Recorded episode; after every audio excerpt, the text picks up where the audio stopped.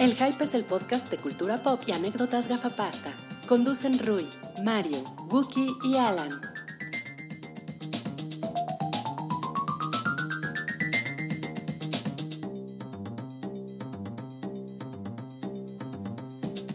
Hola a todos, bienvenidos al episodio 221 del Show del Hype, el podcast semanal de cultura pop, de nerdadas, de televisión, de series, de películas, de memes, de GIFs, de... ¿Tenemos algo nuevo? De Instagram Stories, ¿no, verdad? Instagram Stories no hemos hecho.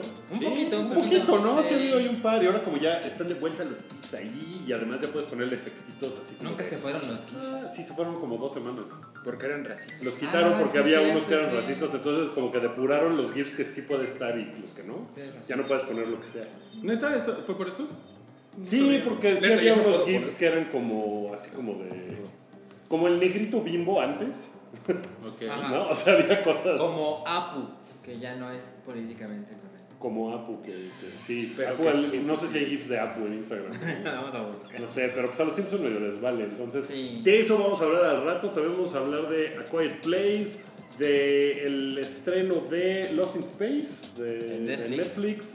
Eh, ¿Qué más tenemos? Nuestras encuestas de la semana. Sofía Niño de Rivera. ¿verdad? Sofía Niño de Rivera. eh, ¿Viste el especial? Vi el Y tienes ganas de, de decir O, te, o te gustó, spoiler, ¿te, te encantó?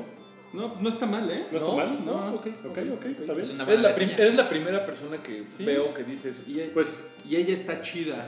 híjole. Eh, yo vi el especial de Seth Rogen, fíjate, de Netflix.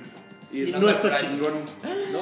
No, No mames, Buki. él es un chido, pero no está chingón. Al Ya- rato en el no sé multiminuto. eres. ¿Por qué no empezamos con las encuestas de la semana? Sí. Uy, que las estuvieron encuestas de la semana. Miren, Híjole, la encuesta de hay, la vari- semana. hay varias encuestas. Porque miren, empezamos las eliminatorias de villanos del MCU. Ajá, Entonces estamos, estamos poniendo a 16 villanos del MCU a competir para ver ustedes, la audiencia, en casita, ¿cuál de ellos les gustaría tener de su lado en una madriza? Esa es la pregunta. Oye, la, ¿comenzamos? la, la sobresaturación es un villano que está en nuestra encuesta. No. ¿No? Debería de estar, pasar a semifinales o algo. Cuando hagas tú tu encuesta, puedes poner esta pinche mamada. Cámara, voy a poner la sobresaturación contra el mal CGI. El mal CGI. Ok, em, miren, empezamos con. eh, en, en este grupo estaban el Barón Zemo, el Winter Soldier, Caecilus El varón Semo yo creo que quedó muy arriba. ¿no? y pues Ego, el, el planeta viviente. Y ganó el, el Winter Soldier con 63%. Órale. Pues a lo mejor el, el Barón Zemo sería, sería un buen. Eh, un buen villano en un lugar como Editorial Televisa, ¿no? Donde había mucha grilla y. Sí, hace un plan así súper maquiavélico Pues para, ese- para correr a la secretaria. ¿no? chingarse a sus compañeros. ese era el grupo de la muerte, ¿verdad? Ese era el grupo facilito. Pues entonces el Winter Soldier está pasando a la, a la siguiente ronda. Muy bien, muy Y bien. en la siguiente eliminatoria, que le quedan todavía 19 horas, están el buitre, Ela, Gela.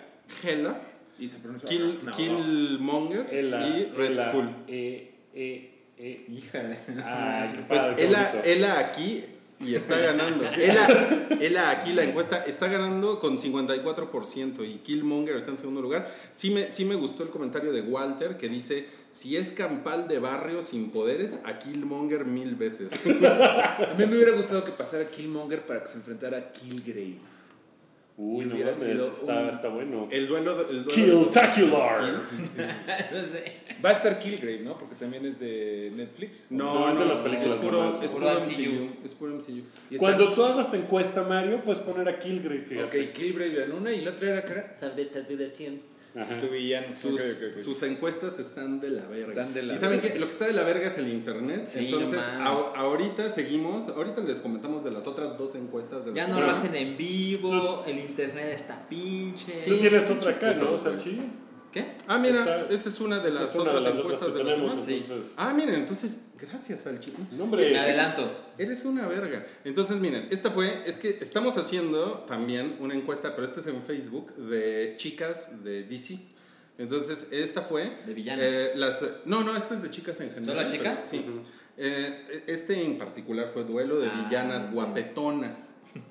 Con doble. Marion Cotillard contra Uma Thurman. Yo voté por Marion. ¿Sí? Yo voté por Uma. Yo creo que la película estuvo repinche, pero ¿cuántas muchachas no se disfrazaron de Poison Ivy con ese No, outfit sí. tan revelador? Pues mira, nada más ganó Marion Cotillard con 66% y pasa a la siguiente Bueno, ronda. le quedan cinco días. No creo que mejor es. Quedan cinco días. Sí. ¿Quién, Sí, ¿qué, pero- qué fue el pendejo que hizo?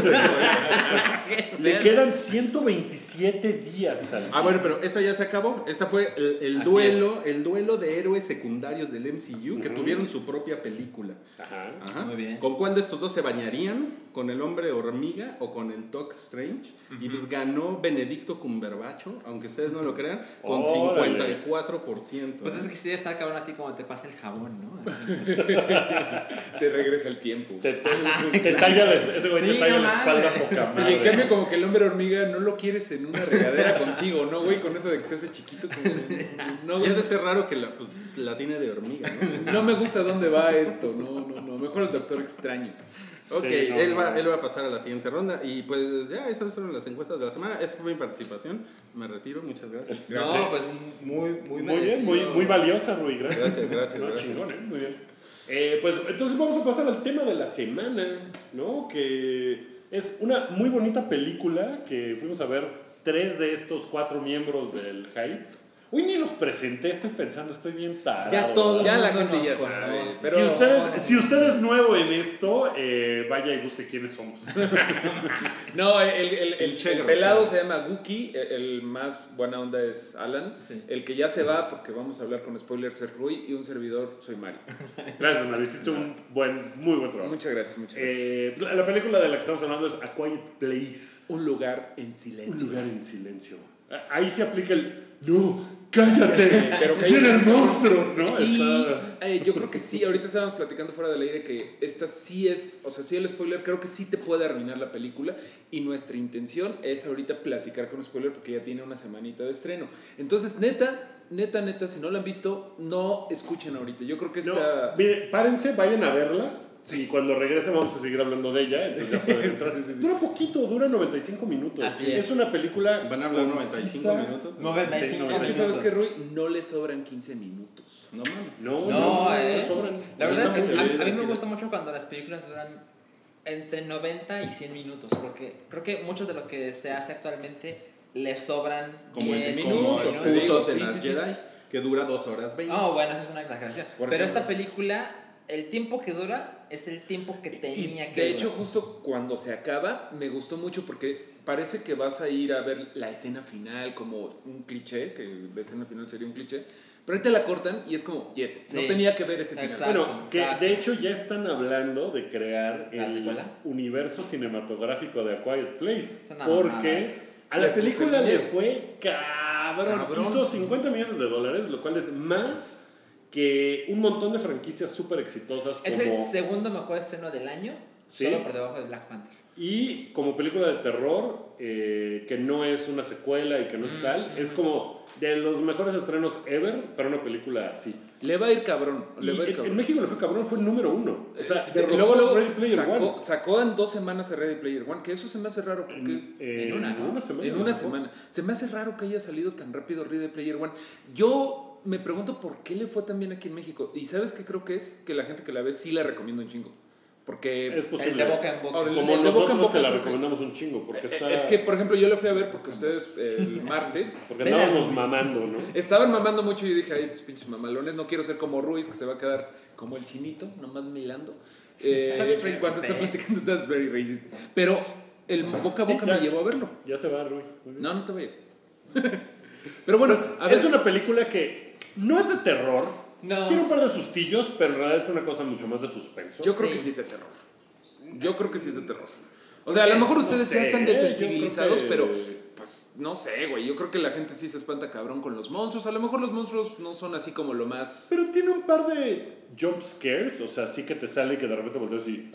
Güey, o sea, Pero- ¿cómo no va a ser de terror si tiene un monstruo, tiene jump scares, tiene. Te, te tiene así, güey? Es de Pero te terror. tiene así por el suspenso, porque no sabes qué rayos va a pasar, Pero no bueno. sabes, o sea, es como todo el tiempo estás así de, ay, no, ay, ay, viene, ay, Pero tal", si pero- fuera de suspenso sería con humanos. Aquí hay un Pero es monstruo. que, ¿sabes qué pasa? La criatura no pasa, de hecho pasa muy poco tiempo en pantalla. Es parte del Las chiste. criaturas, sí. sí, Las claro. criaturas. sí, Entonces, sí. creo que eso contribuye a que la película trata más de lo que podría suceder y Gol. no de lo que está pasando. Sí, todo es más preocupante lo que puede pasar. Sí, claro, o sea, sin duda tiene un chingo de suspenso. Y, y Sí. tiene algunas Eso sí, cosillas de sí, terror, sí, sí, pero, claro. o sea, yo no la clasificaría. O sea, si me preguntan qué es una película de terror, yo no diría, sí es de terror.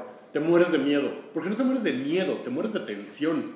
¿No? Pero O sea, bueno, eh, creo- de- ok, ok, está bien. Yo digo que es de terror, eh, ustedes dicen que es de suspenso, no pero, pero sí estoy súper de acuerdo en que está sonando un teléfono por ahí. Sí, Eh, era, era yo. Estoy Sí. súper de acuerdo en que el suspenso te tiene así en la madre. ¿Y por qué no ya platicamos un poquito de cómo vieron a, pues, a la pareja protagonista? Está poca madre. Ellos Muy son bien. pareja en la vida real. John Sí. Krasinski y Emily Blunt son pareja en la vida real. Y la chica sorda eh, también en la vida real es una chica sorda. Realmente Eh, se llama Millicent eh, Simmons. Qué, qué buena actriz. Qué buena. y también el niño, bárbaro. ¿eh? el niño, También el niño lo hace el niño que es más como más blend, Los, los dos niños lo hacen padre porque son bien. como. Sí. Yo creo que eh, John Krasinski no es tan buen actor. Como Emily Blunt. Emily Blunt es mejor. ella es mucho Ella es mejor. muy buena. Sí, ella en, la- en realidad es la que carga la parte emocional de la película. Es, es una desmadre. La película, si no tienen idea, se trata de. eh, te avientan en un mundo postapocalíptico en el que ¿Qué te dicen. vergas hace? Usted sabe, usted sabe. Ok. ¿Quién Eh, trajo a su hijo al trabajo? Estoy adornando su podcast. Ah, no, muy bien, qué bonito. ¿No hay flores por ahí? Solo Mario, solo el Mario. el Mario Flores. Iba a decir la misma pendejada. Ya cuenta de qué se trata de Eh, Quiet Place. Te dicen, este es el día 81 de una situación bien culera en la que pues nomás ves una familia en un súper y puede ser el apocalipsis zombie, Puede ser el invierno nuclear, no sabes qué está pasando, pero nadie habla, no hay ruidos, hay, hay señales de que no deben de hacer mucho ruido. Vamos, los zombies también se guían por, por sonido y si hay un sonido van, pero aquí es algo como mucho más eh, apremiante que no haya un... ¿No? O sea, que, que, la, que la gente no le pega a la mesa de Rui porque se pone Sí, la todo gente muy loco. no puede hablar. Ajá. Y, Entonces y van- que aquí está re bien que, bueno, esta familia eh, tienen a la hija, sor- bueno, sorda. Entonces, pues ya tienen una ventaja competitiva de que ya sabían comunicarse por señas. Ajá, y de hecho la actriz fue quien les enseñó a usar el lenguaje de señas. Porque ella realmente es Porque ella realmente es una chica sorda. Son chicas. sorda. sorda. Entonces, eh, Bueno, bueno, sordomuda. Eh, eh, eh, entonces, lo que pasa es que empieza a avanzar la película, empieza a pasar el tiempo y, y ves cómo viven ellos y cómo tienen que estar verdaderamente apretándose un huevo para no decir nada a pesar de lo que sea. Y, y es muy cabrón cómo la sala de cine empieza a entrar en la misma dinámica que... De ya, ni- ya ni masticar ya- nachi- ya, ya ni masticar los nachos. no, de Es verdad, como- no quieres ya meter la mano en la bolsa de celofán. A los tres nos pasó. No mames, Sí, no, a mí me sí, pasó, cabrón. sí. O sea, en la sala de cine donde yo estaba, véanla en un buen cine, porque Sí. en la sala de cine donde yo estaba, de un pinche Cinemex, estaba el. no me pasó. Y se escuchaba todo y era así como de. Ay, no mames, callen esa madre, porque de verdad no quieres hacer un solo ruido. Sales de la película, o sea, yo no quería, o sea, me piqué al coche así de. Tut, tut. No mames, no mames al monstruo. Está muy chingón eso. El diseño Está de audio, lo decíamos el otro día, ah, va para el Oscar, ¿no? Sí, Es cabrón. Porque la película depende un chingo de cómo se escucha. Sí. Hay una cosa que no me gustó tanto, que fue la música. La música me pareció muy convencional. Me Ajá. parece que podría haber sido un poquito más eh, eerie, o sea, un poquito, poquito más. más. Se hubieran podido haber eh, contratado a un güey más como raro, ¿no? Así como un. En lugar de un John Williams genérico. Sí, un güey como, no sé, bueno, Dustin O'Halloran se me ocurre. No porque sé. También el güey es, eh, es muy chido y creo que puede hacer una de John Bryan, por ejemplo, que es increíble ese güey. Alguien así, no sé quién es la música, pero me pareció un poco convencional. Ok. Y se me hizo que podría haber estado un poco mejor. Tiene un par de tonterías la película, Claro. si nos ponemos ya en ¿Cómo el cuál? plan de, de Wookiee. Ah, ¿Quién yo tengo spoiler una. esto? Tiene- o sea, esto estamos, estamos aguantando de decir spoilers porque Rui ahí sigue haciéndose güey. Pero eh, el asunto de, de atacar a los aliens con, au- con, con Sonido. sonido, Con con, audio, frecuencias. con frecuencias. O sea, ya habían pasado un año y, Y a nadie se le había Y a ocurrido. nadie se le había ocurrido. Sí, claro. güey, es lo- o sea, yo lo- cuando empezó la película y te dicen cómo funcionan los monstruos es con audio, yo imaginaba, güey, ponles unos pinches así marchas enormes y ponles Welcome to the Jungle, ¿no? Así de. Sí, es que básicamente, básicamente te atacan como topos se- o perros que pues, son así como súper sensibles. Pues, ¿Cómo te defenderías de, de unos De un perros, güey? O de un. Pues con ruido, con sonido, con. Ajá, una pero, que eh, te No sé, a, a lo mejor lo están haciendo, pero a lo mejor no le pueden. de- a lo mejor en un lugar ya lo inventaron, pero como tienen como que estar en silencio, no en pueden la parte echarse- rural. A lo mejor, como están muy alejados de todo lo demás, esa puede ser la justificación de por qué no lo habían hecho. Eh, Que, que mira, Pero Perdón. Em, yo creo que es una película que tiene como los clichés de que, ah, resulta que la hija es este, sordomuda y entonces pues tiene como una facultad. Resulta que el papá es medio ingeniero y que le sabe un poquito ese y resulta que todo es como conveniente como para que ellos encuentren cómo, cómo este, hacer que las criaturas se mueran, ¿no? Pero... Pues yo creo que es parte de, de lo del género. Yo les decía ayer que a mí me pareció, me recordó mucho a Señales de Shyamalan. Ajá. Porque también señales, o sea, depende de un montón de cosas que, que, por ejemplo, Mel Gibson tenía a la esposa muerta que le dijo, ay, da un batazo y vas a matar a la criatura. Pero esta es como la versión inteligente de señales.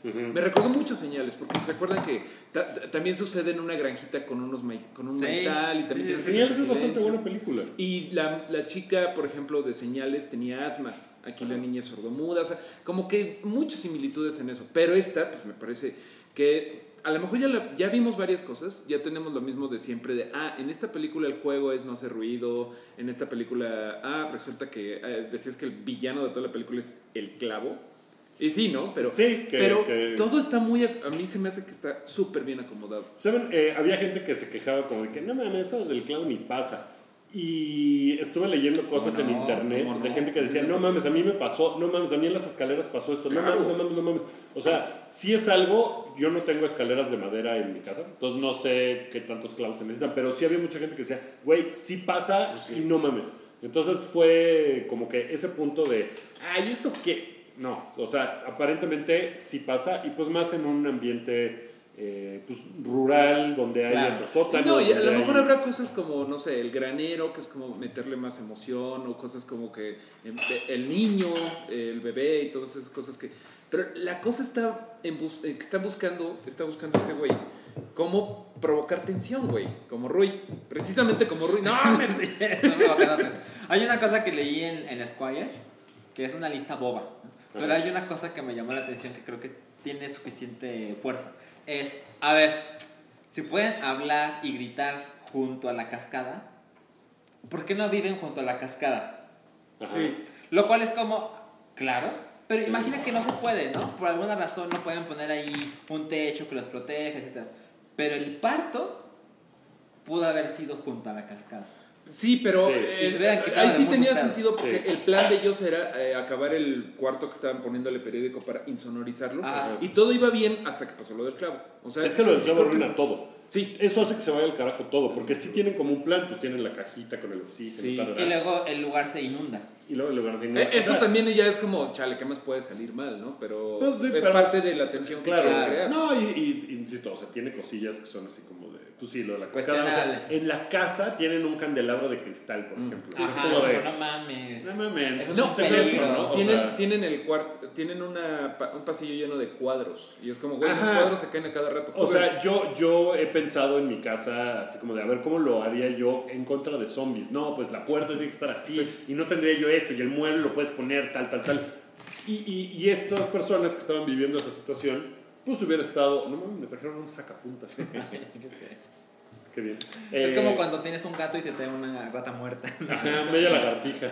Eh, o sea, creo que esas cosas las hubieran, o sea, ah, sí hubiera podido estar un poquito más eh, como Pensado, ajustado, sí. pero en general es una gran película. Es una Me pareció muy Es lo que creo yo que le podemos llamar una película de gag.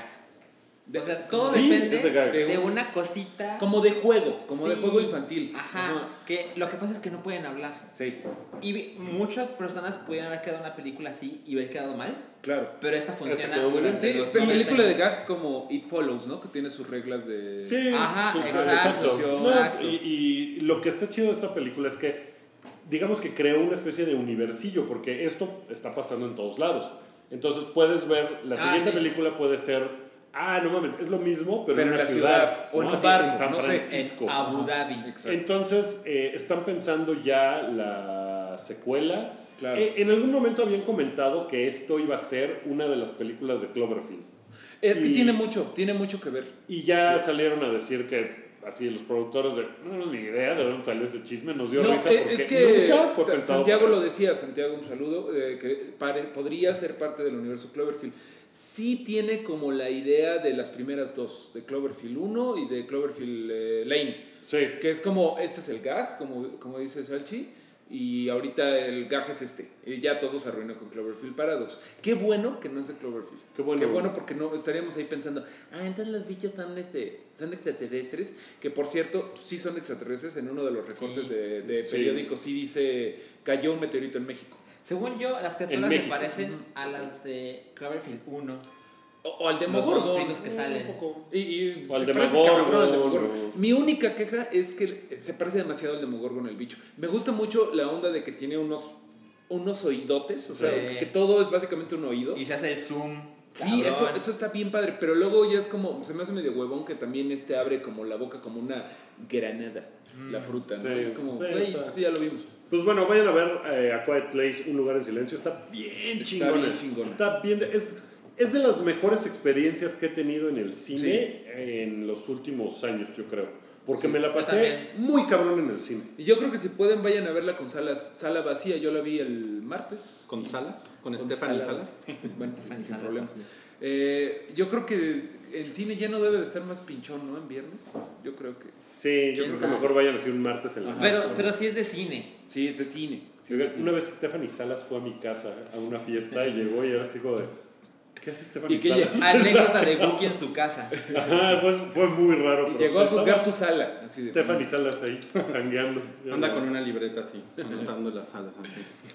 Bueno, sí, Oigan, Bueno, ¿cuántas allá, andaba en realidad Cinco. con el hermano de un amigo. 5 de 5. Ya, perdónanos, Rui. 5 de. 5. Está muy chingona, Rui. Muy sí bien. la apreciarías, ¿eh? No, Sí, sí, sí, sí, la quiero ver, pero hay más temas. Nos, nos medimos para Traemos- no. gracias, no, no, arruinar son unos tipazos. Espero que les hayan gustado su- sus regalos. A ti Gracias. te traje el cenicero. Muchas A gracias. ti te traje el, el sacapuntas. Y a ti te tocó pura verga. Ya veía. Entonces, Ya viste. Est- estrenos. Se estrena la película de The Rock esta semana. Ra- Rampage. Rampage. Rampage. Que le han hecho como poquito ruido, siento Sí. yo. O sea, la campaña de publicidad no ha sido tan fuerte como con Jumanji, por ejemplo. Con Jumanji sí había como mucho ahí. eh, que, eh, paréntesis, Jumanji es en Estados Unidos la película de Sony más exitosa de la historia. Ya ganó, le ganó Spider-Man. Ya le ganó. Spider-Man 1, 2, la que sea de Sony. Jumanji ya hizo más dinero en Estados Unidos, lo cual es así como de que el poder de The Rock está muy cabrón. Entonces, Ahí vas, ahí vas. eh, hay una parte en el trailer de Rampage que está sometiendo a un güey así con su bíceps y le dice, no luches, es un brazo muy grande, deja de luchar. Y yo así, ¡ah! ¿no? No, Y en la mañana, en, en- en la noche, Wookie pensándole así, se puso la almohada de tal forma que fuera como, Como que el la brazo almohada de de roca. es el brazo de Logan. No mames, un brazo de roca almohada sería la onda, ya hay que hacerlo. Eh, la película está medianamente basada en el videojuego ochentero, que era, era divertido, pero pues tener una mamada, porque como Era era, de, como- como era de maquinita, pues siempre perdías en chinga y tienes que echarle más dinero. Entonces nunca nadie acabó ese juego, creo, en la historia. O sea, no sé si hay un final en ese juego. Yo nunca lo he visto, pero seguro tiene. ¿Nunca jugaste esa madre? No, sí, yo claro, pero nunca vi el final. Yo no lo jugué. Eh, Perdón. No, pues... Yo eh, lo recuerdo, pero no. eh, Sí, no es algo como no, entrañable, No fue, un juego, ¿no? no fue un juego esencial, yo creo que. Bueno, debe de haber al- algún fan, ¿no? Pero Pues se trata de una como conspiración del gobierno para crear criaturas enhanceadas. Entonces les avientan una cosa con un gas y un gorila albino, amigo de The Rock, son amigos. Ok. Literalmente son De hecho, amigos, sí. o sea, Porque es muy inteligente. es muy inteligente Se y le hace chistes. ajá. Fueron a ver The A Quiet Place. Y, y no hizo ni un ruido el chango. O sea, no le aventó sus, sus heces a la pantalla. Eh, pero pues sí, son amigos y todo. Entonces este chango le cae el... Es un gorila, le cae esta sustancia y se empieza a cambiar, se empieza a hacer gigante. Y otros animalitos, como un lobo, se vuelve un lobo gigante volador. Y un cocodrilo ahí se vuelve un pinche monstruo así. Entonces de Rock y el gorila, pues como que les tienen que ir a partir la madre. Me encantaría estar- que, que The Rock le cayera el químico y se volviera una montaña. No mames. No mames. Viviente. Eso estaría muy cabrón. Estaría muy cabrón. Pues es una película hiper pendeja. Sí. pero puede estar divertida. Sí, sí la queremos ver, ¿no? Sí, yo... yo Mira, nosotros vimos San Andreas en el cine. Sí. Sí. Y no mames, qué bien nos la pasamos. O sea, Sí, Alexandra no. Bueno, además. Sí, además, pero en esta... O sea, si esta película fuera protagonizada por Mark Wahlberg... Sí, qué hueva. De, de Rock la está salvando, porque de por sí yo creo que ya hay como la sensación de la gente de decir, no mames, qué mamada es, es una película de Rampage, ¿no? Como si hicieran una película de Pac-Man, o sea, como que hay un... Sí, de- es como si hiciera una película de Doc Hunt, ¿no? Sí, O sea, exacto. Ahora, no es, no es infalible The Rock. Acuérdense del año pasado Baywatch, Sí. que fue un gran fracaso. Con Sí. todo el que estaba The Rock. Y fue pésima. Es muy mala la película. viste. Yo la vi en un avión, es muy mala película. Entonces, Wookiee eh, en el extranjero. Está, está muy, muy mala. Wookiee en el aire. y en realidad como que la película, o sea, y tiene a Zac Efron, que el güey pues es cagadillo y es bien parecido, y una, un montón de muchachas bien guapas en bikinis corriendo en cámara Alexandra lenta. Está Alexandra Daddario. Es tan mala que Con no la salva nadie. O sea, Ok. ni ese cast así. Esta película se me hace que le van, le van a haber echado más ganas, por lo menos a la acción. Entonces, yo creo que va a ser una película divertida, ¿no? Sí, a mí se me hace que sí. También se estrena una cosa que se llama Yo Soy Simón. ¿De qué se trata esa? Es de un güey que sale del closet. Es como una película art. O sea, es un güey que sale del closet. Créditos. Ajá, dura 40 segundos. Pues, no, no tener así como teen, ¿no? Es como Es una coming of age de un, de un chico, sí, que, que quiere salir del closet, pero piensa las implicaciones que tiene y cómo va a cambiar su vida y dice, qué hueva, ¿por qué? O sea, ¿por qué tengo que hacer como un statement de, "Ah, Así sí, soy". soy gay? O sea, ¿por qué? Pues ya soy así, ¿qué? No, no siento que tenga la necesidad de hacer este desmadre. Entonces el güey, no sé si empieza un blog o, o manda una carta así como al internet, ¿no? Y por eso se Claro, llama, sí. en inglés se llama Love Simon, que es como la firma de una carta. Ajá, claro. Eh, eh, pero es una película muy priceada, ha gustado como mucho y parece que está chidilla, que está muy divertida. 93% en Rotten O sea, que, que te llega al 93%. corazón. Entonces, Debe de- es un debe- chingo. qué bueno Y de la audiencia tiene 91%, que también es un chingo. Entonces, Yo creo que sí aplica muy cabrón, ¿no, güey? Porque pues sí cuesta un chingo de trabajo salir del closet. Es más, love, Mario, no. no. Pero sí es, es difícil. es- de, de hecho, en el trailer hay un gag de, del güey que dice. ¿Por qué lo normal es que los gays salgamos del closet? ¿Por qué no puede ser al revés, que los heterosexuales salgan del closet? Entonces, una serie de personas dicen, mamá, papá, me gustan las chavas. No, no mames, ¿qué hicimos? ¿Cómo te educamos así? ¿Qué pedo? ¿Qué hice está, mal? Está muy cagado eso. Entonces, Yo creo, que, es está una chido película... para todo- toda la gente que ha tenido que salir del closet porque me sé unas historias de terror de cómo se lo han Claro. Es, recibido. es increíble que a estas alturas de la vida No. siga siendo un problema, ¿no? Claro, o no, sea, debería de no. ser una cosa absolutamente natural y, y así es, uno es quien es y ya, y, y tener que compartirle al mundo eso, pues está de hueva, la verdad. Love is love, amigos. Love is love. Sí está... Y también se estrena Lost in Space de Netflix, la primera temporada, que es una interrogante, ¿no? Si le tienen ganas, yo la verdad no le Yo tengo no. ganas. Yo no estoy prendido. No sé si el tono vaya a ser cómico o ¿O en serio? o más acción, porque se ve que tiene presupuesto y que le echaron ganas. El trailer se ve como de. Se ve muy cara. Pero no se ve graciosa. No, No, debe de haber sus chistecillos por ahí, sus guiños, pero eh, no, no creo que. Yo creo que debe de ser de acción. O sea, ¿no? Y hay, hay gente que sí está prendida. No sé por qué, pero La, ¿La van a ver? Yo, pues a mí, a mí me gusta la ciencia ficción, entonces por eso la quiero ver, pero la verdad es que no, no, sé, no sé qué pensar. O sea, porque Netflix, lo que hemos platicado, tiene como esta, como esta fama de que hace cosas muy chingonas y hace también cosas que son basura, ¿no? pinches chingaderas. Entonces, Y, ya, y, en, y en ciencia ficción, pues van ahí medio. va medio mal, ¿no? ¿no? Altered Carbon estuvo culera, la película esta de Duncan Jones está 2-3, no está, no está precisamente buena, Pensé que ibas a decir, no está preciosa. no está preciosa, está preciosa la película, se ve poca madre, o sea, eso es lo mejor que tiene, la historia está, es lo que le falla. Oigan, alguien así rapidísimo, ¿alguien de aquí ve The Crown? No, yo no.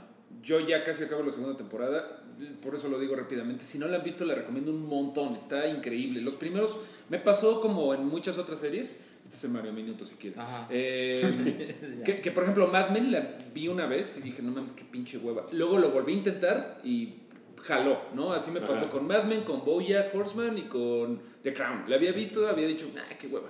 La volví a ver Y en otro episodio dije, ay, no mames, está bien chingón.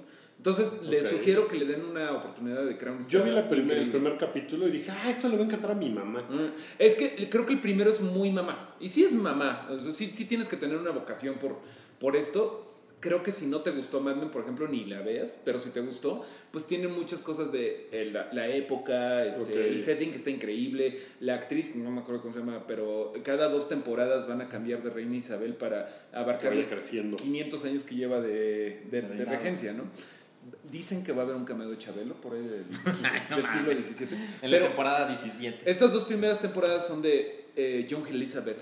Elizabeth Begins. Ajá. Ya están eh, preparando la, la siguiente. Elizabeth Rices. Eh, es Elizabeth. eh, The Dark The Dark Elizabeth. Queen. The Dark Queen y la otra va a ser The Dark, The Dark Queen Rises. Pero bueno, eh, la verdad se les recomiendo muchísimo hablando de Netflix. Ok, eh, y con eso vamos a pasarnos a No cállate. A Donald Trump no lo invitaron a la boda, güey. No cállate. ¿Neta? No, sí, neta no lo invitaron, pero no, no No cállate. ¿Puedo aventar mi Wookiee minuto? Porque yo empecé a ver una serie de AMC que lamentablemente no está en plataformas para streamearse. Supongo que llegará en algún momento porque se gastaron una lana. Es una serie que se llama The Terror. Ajá. No mames. Y- Súper genérico. Pero es por una razón. Eh, o sea, no es de terror la serie. Es de suspenso. No, Es de suspenso. No. Ahí vas. ahí No, vas. es de exploración, está muy chingona. Es la historia real de eh, el crew de dos barcos ingleses, el Erebus y el Terror, Ok. que, Ah. cuya misión de exploración era cruzar el, el Ártico Ok. hasta llegar a Estados Unidos. O sea, querían cruzar el planeta por arriba. Y como pasa en casi todas las películas de barcos, el capitán la caga. ¿No? Y entonces dice, También en las de aviones. a mí el invierno me la pela. Ahorita llegamos ahí a, a la bahía de esas. Sí, sí llegamos, no sé qué. Pues el- se les empieza a cerrar y cerrar y cerrar el mar. O sea, se, se congela. Y sale el peje y dice, pues no llegué. Pues no llegué. No mames. no, pues no llegué. Pues no llegué. Eh, esto Daco no lo tiene ni Obama. Y, y no mames, se les cierra el mar y esos güeyes se quedan ahí atrapados sin la posibilidad de recibir ayuda, salirse. Está muy cabrona porque es los güeyes esperando morirse, básicamente. y, y sé que no suena nada alentador y divertido, pero Spoiler, ¿lo logran? eh, no lo logran. Históricamente se mueren todos. Ay, o sea, ay, es ay. una cosa muy cabrona esa serie Wow. porque... eh, y sale este güey que es eh, Mace, ¿cómo se llama? Mace Rider en Game of Thrones. Sí, no sé cómo Ah, se llama no Mace sé, Rider. pero Mance Rider. Es el, Ah, es el capitán de, de los barcos. Ah, de hecho, en The Crown sale una morra que estábamos así, chale, ¿quién es esta? ¿Quién es esta? Es Yara Greyjoy, Ajá. bañada. No mames. Y Yara. Greyjoy, ¿se acuerdan de que es la hermana Ah, de la vi, Theon? ajá, sí.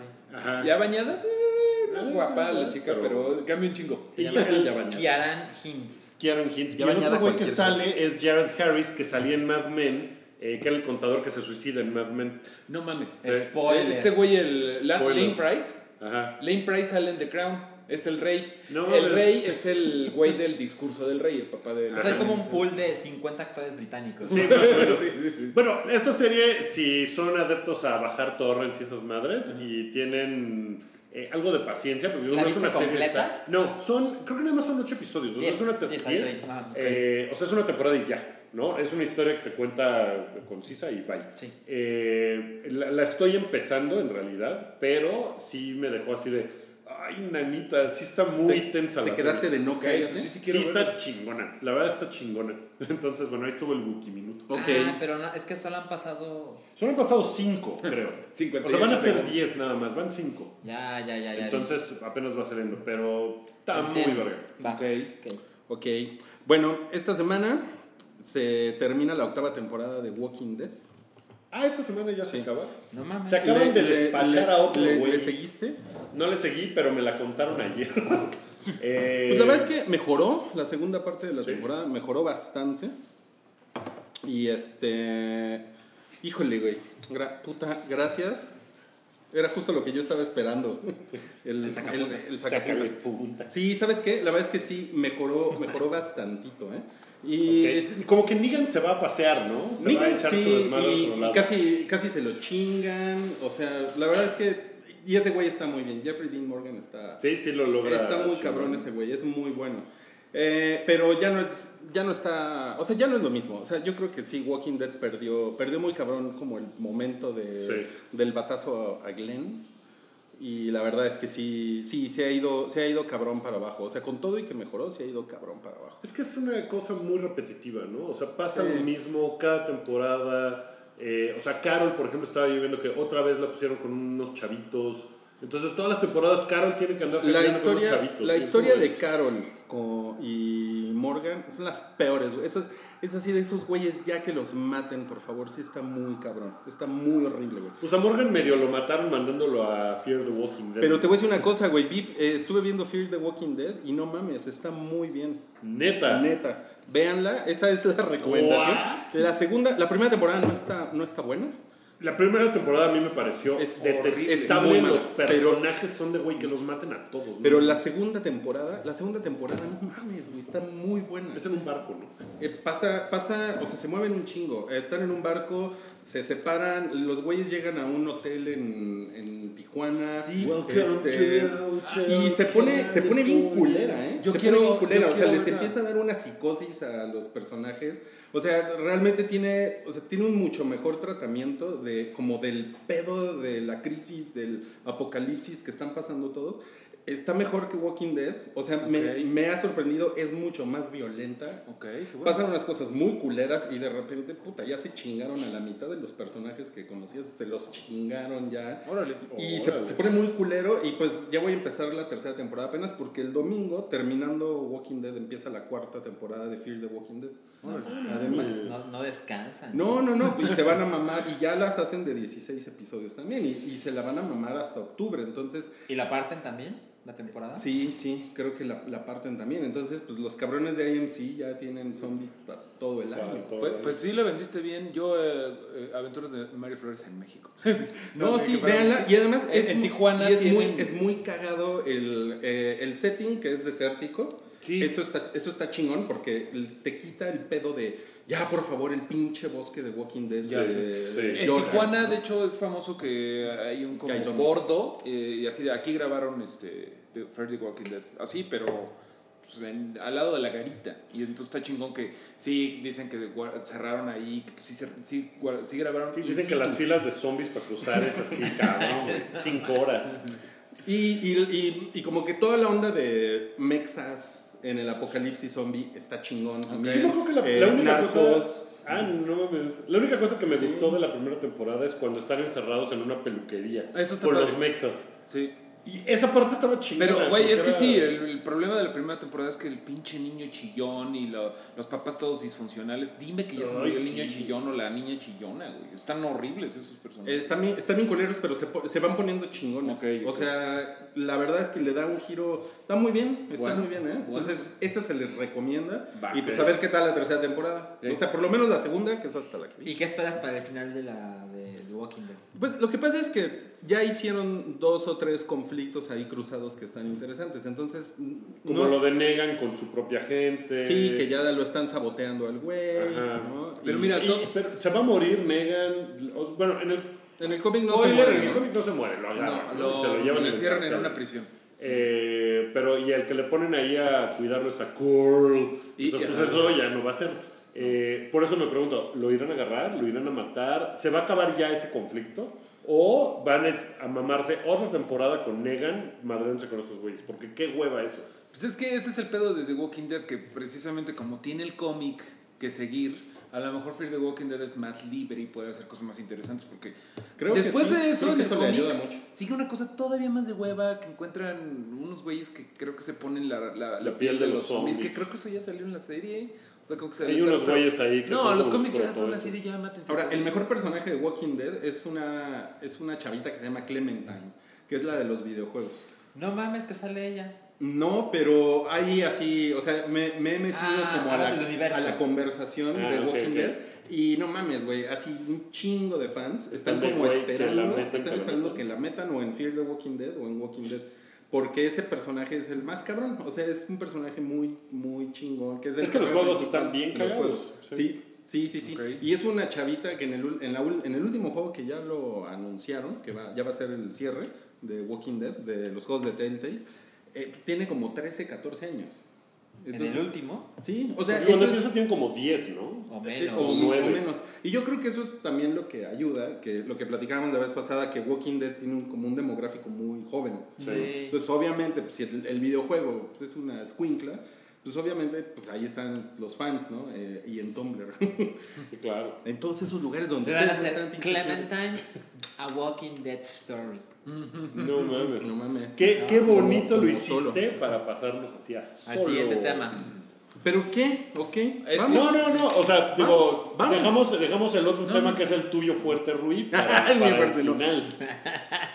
El Bueno, fuerte. vamos a platicar un poquito. Solo, solo, solo, solo. del Vamos a trailer platicar de de solo. Solo. Ya que, ya que Salchi hizo esa gran, así, introducción. Muy bien, muy bien, Salchi. Eh, ¿Les gustó el trailer 2?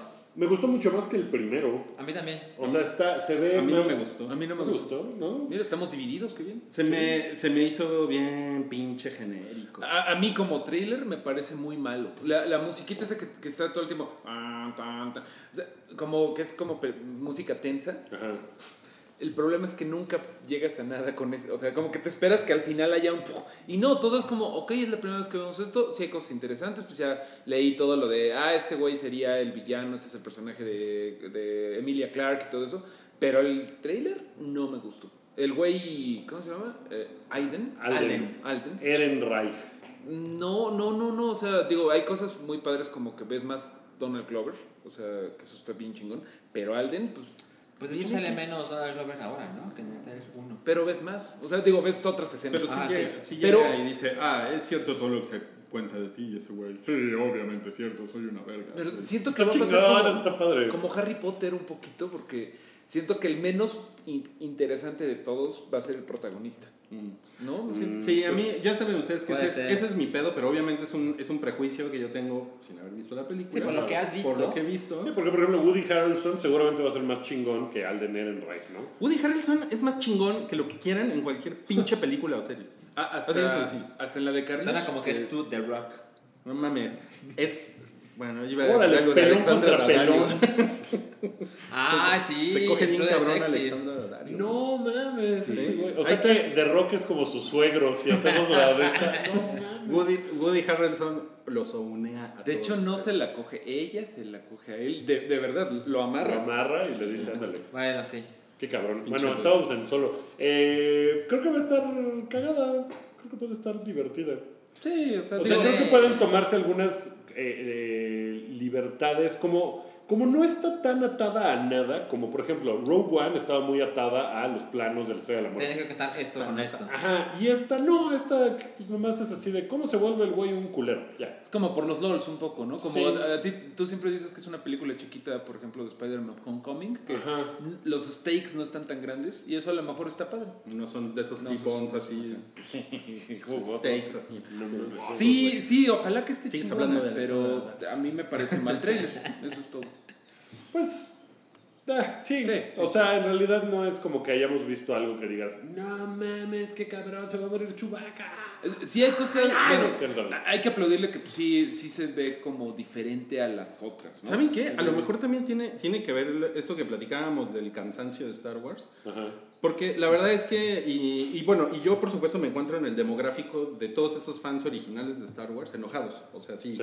O sea, lo, O sea- lo, lo reconozco. Pero, o sea, ver eh, que el robot, el Stormtrooper, todo eso, o sea, como lo, es- como lo está haciendo Disney, o sea, siento que es, no es emocionante. O sea, y sobre todo es menos emocionante que hace cuatro años, ¿no? Pues, claro, claro. bueno, pero sí. te voy a decir una cosa. Si The Last Jedi hubiera sido una super chingonería que te hubiera dejado así de, güey, no mames, qué cosa más verga. Quiero más. A lo mejor ahorita estarías más prendido con esto. Per- per- perdóname, perdóname, pero a mí me pasó desde Rogue ¿Desde One. Rogue One? Sí, porque Rogue One no te gustó. Rogue One a mí no me, no me sorprendió. Obviamente me gustó lo de Vader, pero en general a mí se me hace que es una película muy floja. Empezando por, o sea, la heroína es... Si ya ponte a chambear, Rogue One. Pinche millennial. Deja de rascarte los huevos, pinche Rogue One. Sí, bueno, no, pero de, de Rogue One, de Rogue One ya nos, ya nos peleamos un chingo. Sí. Ok, pero pues digo, iremos a verla cuando Sí. se estrene y todo. Sí, y, y ya plantearemos porque pues me sorprende que todavía no hayan anunciado siguientes películas. como que están Como aguantando, porque se me hace que si Star Wars a solo no le va tan cabrón como esperan, porque por ejemplo, Last Jedi tenían estimado que iban a ganar 200 millones de dólares más de lo que ganaron, según leí el otro día, como Ah, de lo que habían proyectado, o sea, hizo mucho dinero, pero no hizo tanto como ellos esperaban. Si a esta no le va, o sea, si están esperando que haga 700 millones de dólares y hace 500, por decirles, seguramente se van a aguantar a anunciar proyectos.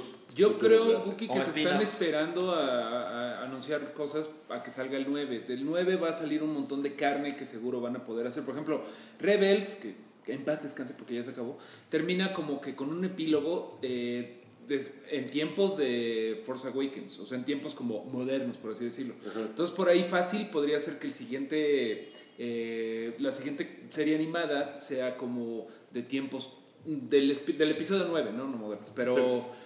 Entonces por eso se tienen que, que esperar. A lo mejor van a hacer algo así como este, una serie de la resistencia o algo Pero, así. ¿sabes? Cuando anunciaron que iba a haber más películas de Star Wars, inmediatamente dijeron, va a haber una trilogía nueva y va a haber otros dos side projects ahí que van a ser como... O sea, anunciaron cinco películas y ya nada más falta... Sí, o sea, después del estreno de Solo falta una. Y como que sabiendo cómo funciona Disney eh, y que se apaña el mercado así de, bueno, aquí te voy a poner lo que va de aquí a Sí, ¿dónde están? 2024. Sí, sí, sí. ¿no? Se me hace raro y se me hace que están esperando más que el episodio 9 a solo, a ver cómo le va solo, porque a lo mejor sí llega un momento en el que ellos mismos dicen, Ya hicimos demasiado. hay que aguantarnos tantito para Sí. volver a generar expectativa, porque Sí. si sacamos solo este año el episodio tal y luego otra vez y ya tenemos anunciadas 5, a lo mejor la gente ya no se Sí, sorprende. es que ya, Sí, ya va a claro. acabar siendo Ewoks a Star Wars Story. ¿no? Ajá, o sea, sí, tripio. y ahorita un, un ejecutivo de Disney. No mames, me encontré algo. A ver, pásenme esos. No, sí, sí es un chingo de Star Wars. O sea, el episodio 9 todavía no tiene título. Ya sabemos cuándo sale. Ya sabemos que hay una trilogía posterior. Y la serie animada, que, digo, la serie La de serie live de- action que va a dirigir. Y el, Ryan Johnson. Ryan Crash. Johnson. Y el parque de diversiones en Además. Anaheim se, se abre en 2019 Sí, también. sí está cabrón, sí está cabrón. Seguramente para esas fechas. Ah, ¿no? ah, sacaron, sacaron una. O sea, sí eh, están como que sobre, sobre trabajando a la, a la vaca, ¿no? Así, Sí. sacándole leche así. Súper cabrón. Que, por Leche cierto, azul. no Ah, bien, ¿eh? sacaron una, un video de cómo se va a ver el ride del halcón milenario en el parque de diversiones este. Y, y, pues se ve muy cagado. O sea, si, si lo logran, pues sí va a ser una mezcla entre eh, animatronics, eh, cosas en vivo, realidad virtual. O sea, va a ser una cosa muy cabrón. Seguro va a estar cabrón. Una, una estar que, de las que más se rumoran es este que no vi a Star Wars Story. ¿A ustedes les prendería? No tanto, la verdad. Pues sí es con Iwan McGregor, sí. Ah, sí, sí es con Iwan McGregor. Como que, creo que esa es la petición más. eh, o sea, sí, como que los fans quieren, quieren que ese güey regrese porque pues, ese güey fue el mejor de las precuelas, ¿no? Bueno, y como nuestros chistes no han entrado tan bien, bueno, el de la leche azul sí, eh, mejor cuéntanos del especial de comedia de Sofía Niño de ¿Ustedes no lo han visto? No. No. No, y nunca lo voy a ver. ¿No? ¿Nunca lo van a ver? Yo, No veo no- stand-up. yo he visto a Sofía De Niño de. Rivera en vivo. Y en el extranjero. No, la- no me acuerdo dónde, pero la vi abriendo en un show a Héctor Suárez Gómez. Ok. Hace un chingo. Hace un chingo, sí, o sea, supongo que ahorita su show ha evolucionado súper cabrón. Esto fue hace 5 o 6 años. Eh, era terrible, o sea, era muy malo. No me parecía nada gracioso pena. de nada. Ay, Porque bueno. tenía, en ese momento tenía esta onda de. eh, o sea, e- era muy difícil ella burlarse de ella misma, así de. Eh, chica guapa, riquilla, blanca, tal, así como de. Ay, todo me sale mal en la vida. Es como de cállate, no, no es un mames. Entonces, eh, supongo que ha evolucionado mucho su show ahora. Pues la verdad es que, o sea, sí me, sí me parece que tiene como muchas tablas. Yo nunca había visto, pues, así una hora de comedia de ella, porque más o menos eso dura, o 50 minutos, no sé. Y sí me parece que lo hace bastante bien. Tengo entendido que es la primera comediante que llena el auditorio nacional, porque ahí es donde se lleva a cabo este... ¿En el este auditorio? Sí. Ah, pues sí que en Y Metropolitan. sí se ve cabrón, una- se ve cabrón lleno. cabrón. Y entonces, o sea, creo que lo hace muy bien. A mí ella no me cae bien. O sea, la persona, el personaje Sofía Niño Rivera, a mí no me cae bien. La verdad es que me da mucha hueva. Y leo muchas cosas sobre que se roba los chistes, Ajá, por ejemplo. No lo sé, o sea, no, no tengo así como a todas las pruebas en YouTube a la hora de ver el programa. O sea, tampoco puedo decir, ay, este fue de acá, este fue de acá. No sé, no Pero fue lo del chiste de, de las de que es muy fácil ordenar cosas en México porque todo es maíz frito. Que un gringo lo había hecho exactamente igual.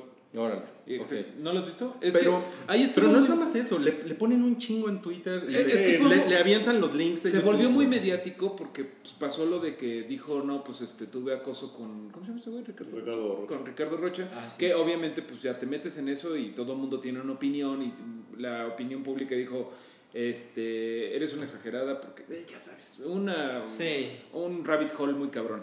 Pero eh, sí fue casual, que- bueno, sí fue como raro que justo un día después de que pasó lo de Ricardo Rocha, salió este, un tweet por ahí y un video comparando las dos rutinas que son muy similares, pero pues creo que no es así como el pecado más grande del mundo que de repente pues, digas un chiste similar cuando tu vida se trata de, traba- de eso. No sé, no sé. Nosotros que nos autofusilamos todo- todos los jueves. ¿no? Todos los jueves Es, muy cagado porque, por ejemplo, hay días que pasan cosas y la comedia que hacen todos los días, por ejemplo, Seth Meyers y Stephen Colbert, eh, Ah, sí. sale el mismo chiste. Hacen los dos el mismo El chiste. mismo día. Y evidentemente, pues es porque pasó algo y de eso puedes sacar algo gracioso. Claro. Y no es que se hayan fusilado, porque los dos lo graban al mismo tiempo, ¿no? Y son coincidencias de, de situaciones de, ah, Trump dijo esta mamada, ah, pues el chiste que puedo sacar de ahí es ese. Y los dos lo sacan, ¿no? Y trabajan para cadenas diferentes, nada que ver. Puede suceder, puede haber coincidencias en Sí, cómo... que tuiteas la misma cosa y alguien te dice, ¿te robaste el tweet? Pues no, güey, pues Sí, estaba ahí. pasó. Sí, Eh, son cosas que pueden pasar. Yo la verdad Lo, no lo que sabía... pasa es que a no ella, a ella la chingan mucho. Creo que particularmente con eso la chingan mucho en, en. Twitter. ¿no? Y, Pero y- mi, mi pregunta es, ¿te pareció gracioso? ¿Te reíste? Sí, sí me pareció cagado. Sí me pareció cagado. La, o sea, la, la verdad creo que está cagado. Y además, una, una cosa que me gusta es que. eh, pues que exista como algún tipo de diversidad en el humor, ¿no? Porque, o sea, ella la verdad. Pues sí, hace básicamente, creo que eso que dices, ¿no? De que soy rica y ustedes están jodidos y todo eso, ¿no? O sea, ese tipo como de humor clasista, eh, pues me parece perfecto que exista. O sea, au- aunque a mucha gente no puede Claro, no, darle claro. risa o les puede parecer indignante o lo Sí, que sea. no es políticamente correcto, ¿no? Es- sí, no, pero a mí me parece bien que exista eso, como también está bien que existe el güey ese de lentes así. Ajá, ¿cómo se llama? no, no. Borranquillo, no sé ni cómo se llama el, El, el cabrón. güey ese de lentes es uno de los que aquí trabaja. No, pero es, un, pero es un güey que más bien trae la onda del chiste del metrobús. Es el que metro. salía con Ah, Tamara, ¿cómo se llama ese güey? Este... ¿Cómo se llama ese- ese güey? El ese güey o el- sí, No, no, sé. no, no, no, ese güey no. No sé, pero es No, como... pues era el que salía con Tamara, güey, ¿no? No. No, no sé, en fin. No importa. Escalante. Escalante, ¿no? Rafael Escalante. Escalante, Rafael Escaliente. creo. No sé, no sé. No sé, no sé. Pero bueno, o sea, a lo que voy es a que está chingón que todas las capas de la sociedad tengan algún tipo de humor. Porque eso es lo que yo creo que se necesita. ¿No? O Pues, sea, se me hace muy buena opinión. O sea, yo sí he visto que lo están sacrificando. He leído ahí como unas notas de ¿Por qué esto es racista y bla, bla, bla? pero ¿por qué pues un sí, chingo de gente la, la odia? ¿no? Creo que tienes razón completamente en que, pues sí, no es políticamente correcta este stand-up. Y hay mucha gente que está muy A molesta. mí la, la bronca que me da el stand-up mexicano, y eso es como en general el stand-up mexicano, es que, y, y no es culpa del stand-up mexicano, eh, no tiene una escuela eh, de años, Claro. Eh, como en Estados Unidos, por ejemplo, ¿no? que Saturday Night Live lleva 45 años haciendo básicamente stand-up comedy con sketches y cosas, y aquí la escuela mexicana son los Pepichines y Jorge Falcón. Muchos comediantes... Ajá, muchos comediantes mexicanos todavía ahorita hacen rutinas de chistes como si fueran de Jorge Falcón. Sí. Ahí tienen que estaba y es como Güey, de- hay un cabrón que se No llama. El Cojo Feliz. Nunca Ajá, he visto o sea- al Cojo Feliz, pero si me estás escuchando Cojo Feliz, cámbiate el pinche nombre, pendejo. No mames. o sea, es una cosa Mi muy cabrona. O sea, sí me parece que es todavía muy rudimentaria la- la- el stand-up comedy mexicano. Insisto, no es culpa del stand-up comedy mexicano. Es una cosa que se tiene que construir y se tarda décadas en que haya una escuela y que haya una cosa como, ah, el humor mexicano de stand-up eh, va a ser así. Que tal. lo mismo pasa, por ejemplo, con los actores de cine. ¿No? O, los, Sí. o los directores de cine, o los Exacto. guionistas, porque también, por ejemplo, hay un tipo de cine que es el único cine que se hace en, en México comercialmente, que es como el cine de gente bonita que vive en la colonia Condesa. Con problemas de gente de la condesa. Como problemas de gente de la. Condesa y que trabajan en agencias creativas. Güey, ¿no Ajá, vieron una sí, porquería sí, que se sí. llama Me estás matando, Susana? putos. Con. Diego Luna. con- no, Eh, con, Gael. No, mames, basura. Ahora, yo no, yo, no, yo, no, yo, no tengo un, yo no tengo un pedo con eso, realmente. Con lo que tengo un pedo. O sea, es mi problema. Sí, es de hueva, pero porque es lo único. O sea, me, me gustaría que hubiera un chingo de diversidad y que hubiera dramas históricos y, y cine de barrio y, Sí. y como este, thrillers políticos. Sí, Hay crimen. Un chingo de temas, Sí. pero obviamente la, la industria, la economía, el país no nos da, no nos da, pero bueno, se Y supone también que va para allá. ¿no? la creatividad y la cultura. O sea, se hacen un chingo de pendejadas románticas, siempre copias gringas. Pero pues Claro, no falta- claro. con un poquito de creatividad puedes hacer muchas cosas muy chingonas. O sea, hay muy buenas películas mexicanas que se hicieron con tres pesos. Sí, claro. Sí, pero, a pero mí- por ejemplo, imagínate que la, la ponen en Cinemex y nadie la va a ver y... Claro, ¿no? pero la, la, la cosa es que eh, es como mucho lugar común en la comedia mexicana. Ese es lo que siento que es como la bronca. Eh, entonces, por eso, todas las cosas que he visto de comedia mexicana me dan mucha hueva. Porque es como exactamente lo mismo y el pinche lugar común de lo que sea. Si, si dices que esto te dio risa, pues está chingón. Sí, está cagado. O sea, está bien que exista y está bien que haya. Tiene dos especiales de Netflix. Tiene ¿no? dos Ya. especiales en Netflix. Hay otros especiales en Netflix de chicas que hacen cosas diferentes. Por ejemplo, hay una. Puta madre, no cómo se llama. Eh, es una chica que hace su, su stand-up súper feminista. Hardcore clavado. Está chingón, ¿no? Es una cosa diferente y está chingón que ¿En esté en? Netflix en español. Eh, y que no, tampoco he visto por el mismo problema, pero me parece que es muy chingón que haya varios, o sea, varios, Varios tipos de estilos, humores y que estilos, estén todos temas, ahí, ¿no? claro, claro. Está- eso se me hace que hace que crezca. Pues si no hubiera mercado, no habría dos especiales de Niño de Rivera. o sea. No, y no habría eh, au- auditorio lleno con Niño de Rivera o habría este otro güey que sale en carteleras. eh, mi última presentación, la Arena. Ciudad, de, ese güey, Arena Ciudad de México. ¿Qué pedo? O sea, Güey. como un güey estando pero llenó la Arena Ciudad Está de bien México. ¿Qué chistoso. Me encargaron una ilustración de ese güey y fue como, "Ah, pues se chamba, ¿no? Y hasta a mí me salpicó la bonanza de Franco Escamilla. Hice una pinche ilustración y ya así de... La bonanza. Toma Nun- tres millones nunca he de visto- euros, ¿no? Nunca he visto el humor de ese güey, tampoco tengo ni idea. Pero es me súper parece, popular, cabrón. me parece muy ves- cabrón que llene foros así. Se me hace una cabronada. Oigan, pero ha llegado el momento, ahora sí, el momento que todos ustedes estaban esperando. Es tiempo de no, cállate. No, cállate. Vamos a hablar del problema de Apu y la respuesta de los Simpson. No No, mames. cállate. Se metieron en, en un gran pedo. No, los les vale madre, ¿no? Más bien. Los pinches No, Pero se sí se metieron metieron en un pedo. Se metieron en un pedo, pero yo creo que les vale madre. Sí. A ver, contemos los con datos, ¿no? Eh, Hace, hace un año salió un documental que se llama es. The Problem with Apu, que está Del dirigido por comediante eh, Harry Hari Kondabulu. Ajá. Konda- ¿Con qué? Kondabolu. Kondabolu, perdón. Ajá. Eh, que eh, en realidad eh, se dedicó como a hablar del problema de que el estereotipo de Apu fuera la única representación que había básicamente durante las últimas dos décadas de un, eh, Hindú de un indio, de un Indio. de un indio. inmigrante eh, indio en Estados Unidos. Así es. Entonces, el, el asunto es que mucha gente salió a decir, güey, sí, pero todos los Simpsons son representaciones exageradas, de estereotípicas, Homero Simpson, de- abejorro de cotorro. puro güey que es un, o sea, es un estereotipo por algo, pero Homero es el estereotipo del gringo pendejo. Krusty, ¿no? es-. Krusty tiene un montón de estereotipos judíos, por ejemplo.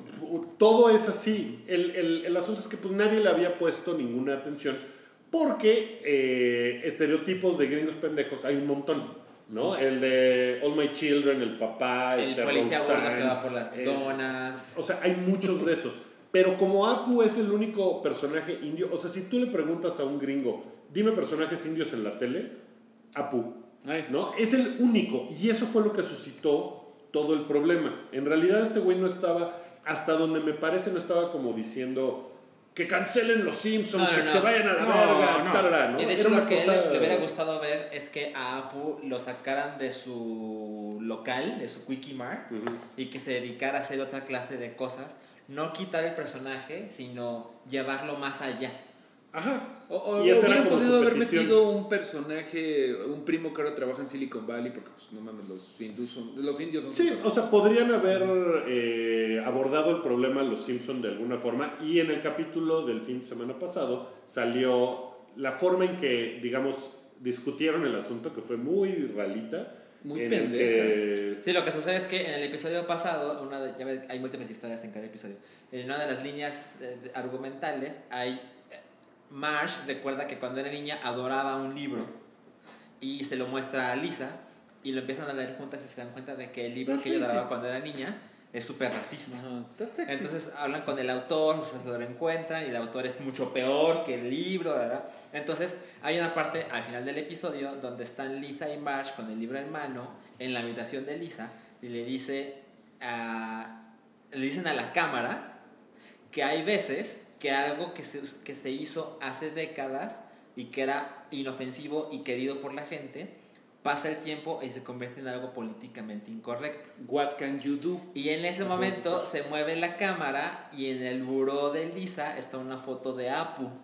Pero- y ahí se detiene. Pero incluso ni siquiera lo dicen, eh, o sea, Marge y Lisa no lo dicen así como de, pero pues, ¿qué puedes hacer? ajaja?" No, sino que están como de, "Es que- A, a- a mí, bueno, O yo. sea, uh, Entre neutrales y. Sí, o sea, es como de, pues es, así es la onda. Yo, o sea, no fue como una a mí me burla, pasa pues. como a ti con Star Wars, yo odio los Simpson nuevos, me parece que el- lo importante de lo primero de los primeros Simpson era el timing tan increíble que tenían y ahorita me parece que los nuevos pinches Simpson no tienen timing, es un chiste tras otro, tras otro, tras otro y digo, siguen funcionando porque la gente quiere mucho a los personajes, pero este es un ejemplo de no es gracioso, no es inteligente, no le cae a la boca a nadie, nada más es decir, ¿qué puedes hacer? Pues creo que mínimo podrías haber hecho un buen chiste. Lo mínimo.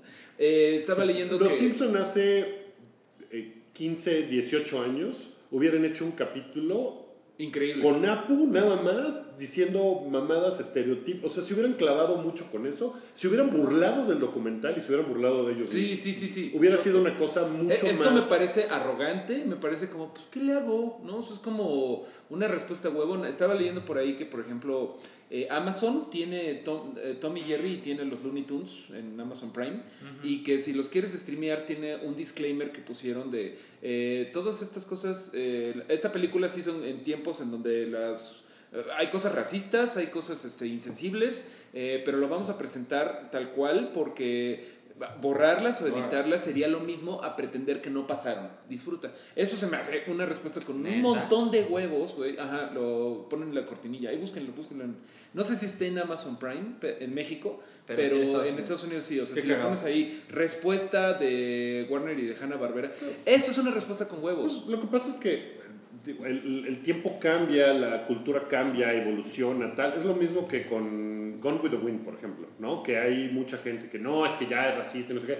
Hay mucha gente eh, afroamericana que dice, güey, Gone with the Wind se tiene que seguir viendo y tiene que seguir saliendo como es porque no pasarla es negar lo que está mal con eso. Entonces, Claro. no es que los grupos afroamericanos digan, ah, tal. O sea, no borras la historia, o sea, borrarla y tratar de pretender que no pasó, no soluciona los Pero problemas. entonces, eso es exactamente lo que están haciendo los Simpsons. Dos mujeres, iba a decir dos mujeres blancas, pero en realidad son amarillas.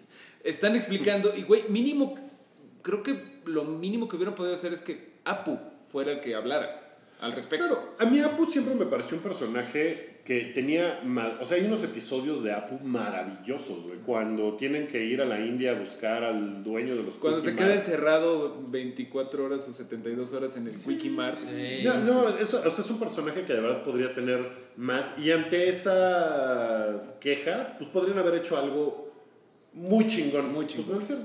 Pero- Miren que también en la semana apareció un artículo que tiene que ver de Molly Ringwald eh, hablando de, de Breakfast Club también. Y como dando su, su experiencia, lo, lo, lo que ella vivió cuando hicieron eh, Breakfast Club. eh, hay una escena de una, pues una pequeña escena como de un acoso en Breakfast Club, lo que ella opina ahorita, lo que opinó su hija, este, cómo le fue a ella en los 80, su- toda su experiencia con, con John Hughes.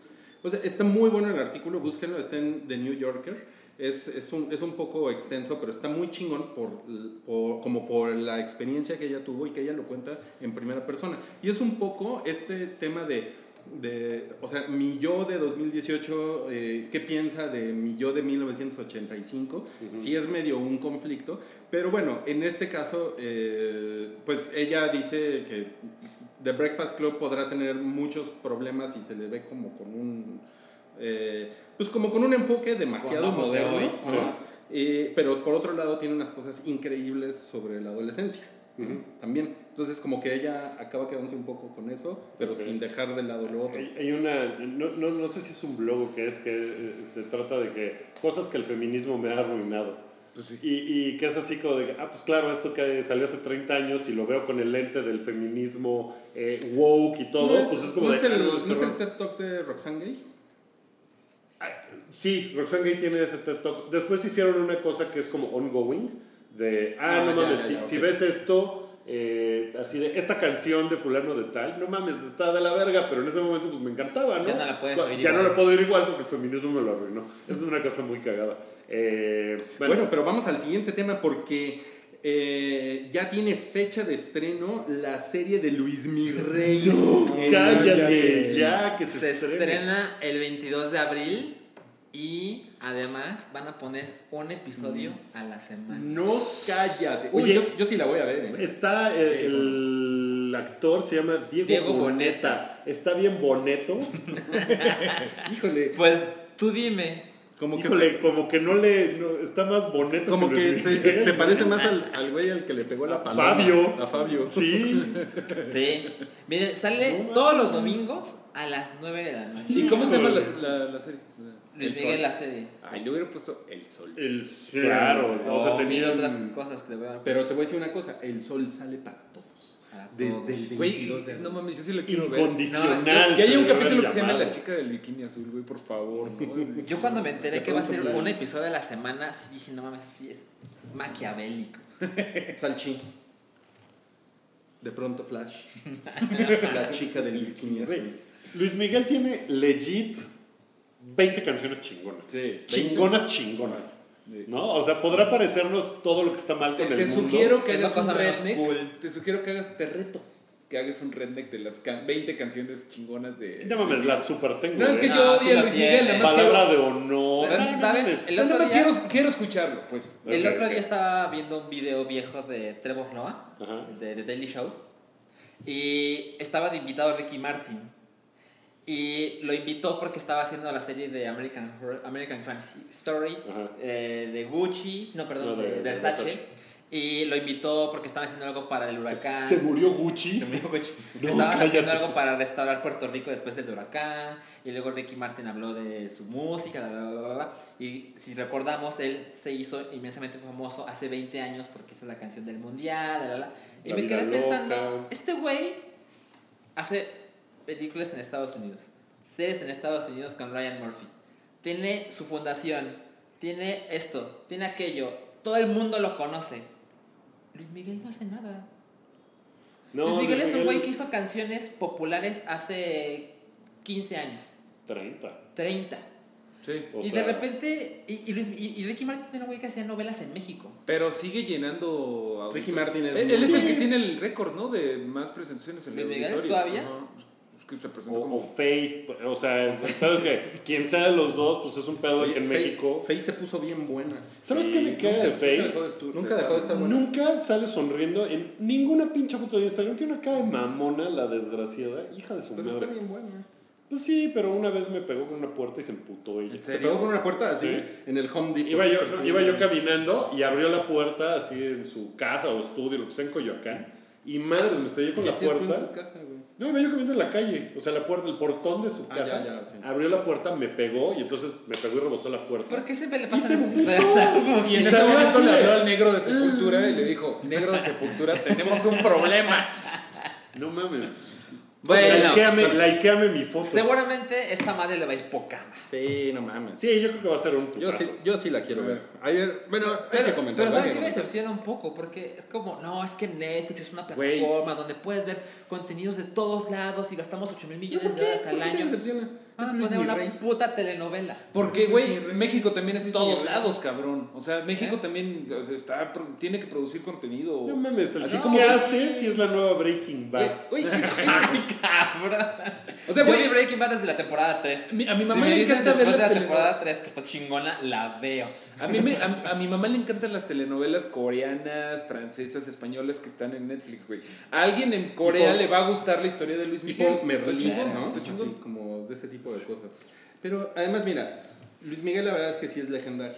No, sí lo es. En 2006, Y si, se- y si se hubiera muerto, ya, no mames, así el No, tamaño de bueno. leyenda. Sería- el récord de 30 conciertos, eh, de, de ¿Consecutivos? 30 auditorios nacionales llenos fue en 2006, Luis Miguel. 30 Está ca- auditorios nacionales Está llenos. muy Cuando ya en 2006 Luis Miguel no tenía nada, tenía su disco de villancicos.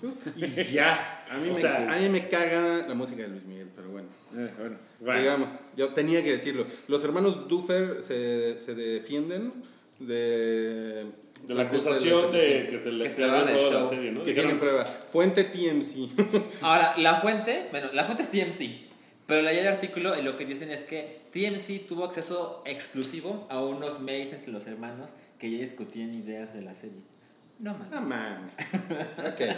Siguiente tema. Stan. Lee, Stan Lee está en pedos. El ¿no? Stanley Gate. Bueno, hay varias notas Hay varias cosas. A ver, ¿quién quiere...? Ah, A ver, mira, yo me echo lo de lo que se estaba diciendo, ¿no? Hay este, muchos rumores de que eh, pues están básicamente abusando de él, de viejito. Está lo de las enfermeras, que según les agarró la, la pompi. Está el chisme más raro del mundo, que es que le robaron sangre, que le habían extraído una enfermera de forma truculenta y que le hicieron, y que con eso firmaron unas... Le este, hicieron para imprimir un- cómics. unos cómics. en Las Vegas, eso creo que sí pasó. Pero sobre todo el- la plática es pobre Stan Lee, es un tesoro mundial, está ahí arruinado y este, se burlan de él, bla, bla, bla. Kevin Smith salió a decir, vente a vivir a mi casa Stan Lee. Yo te cuido. Yo te cuido. Y bueno, un desmadre Sí, Stan Lee Kevin hasta Smith, que que, hoy... también está tirado en la cama con un infarto, ¿no? O sea, hasta que cuidando al hoy- otro.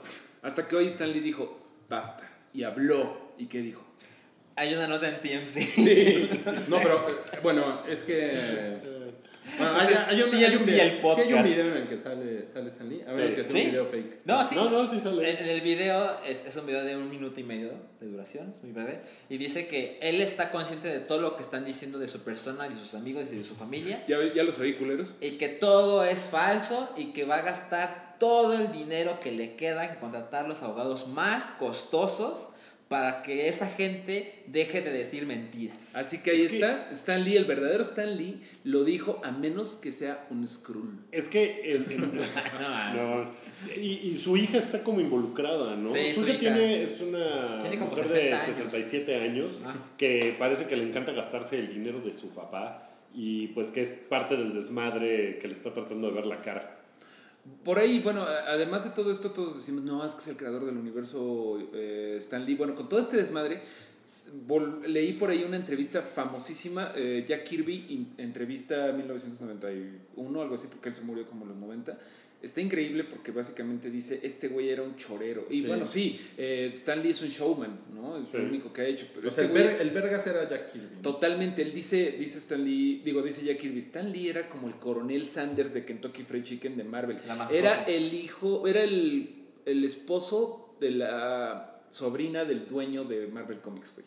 O sea que él dice, Jack Kirby, ese güey no sabía ni escribir, pues. O sea, el dice- nada más estaba haciendo chistecitos todo el día y, y pues era el sobrino Sí, del pero, dueño. pues, también, también eso es un talento, ¿no? Sí, Y lo claro. hemos visto O sea, infinidad dijo, de veces. Stan Lee me la pela. Stan Lee me la es un No, pero sí busquen por ahí este, entrevista 1991 Jack Kirby porque sí si quieres salir a, a borrar todo el creado por Stan Lee que veas en la calle porque sí el güey dice Jack Kirby simplemente y esto es un gran no cállate bueno pues si el güey era tan pinche prolífico ¿por qué el único momento en donde creó cosas chidas fue cuando trabajó conmigo? y tiene toda la razón del No, mundo cállate. ¿no? Después de Jack Kirby no hizo nada. no mames, no ha hecho. eh, por ahí en los 90 hizo unos cómics de Barbarella. O sea, nunca ha hecho nada, nunca ha vuelto a hacer nada creativo. Nada más a decir, sí, yo me acuerdo de cuando creé a Hulk. eh, eh, sí, me gusta el color verde. O sea, no. Qué mal pedo. Órale. Eh, No, pues. Pues sí, pero de todos modos ese güey es, Eh. o sea, es terriblemente importante, ¿no? Es en una la historia de la cultura Sí, sí, pop. sí, sí. Sí, es un güey.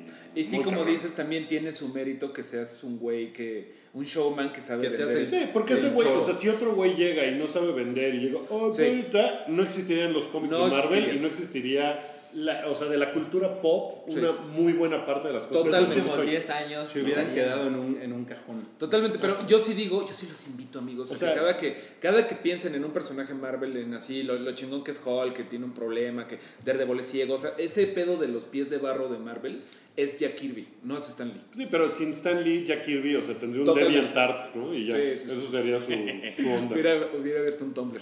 Bueno, Que- arrestaron a, a TJ Miller de Silicon Valley.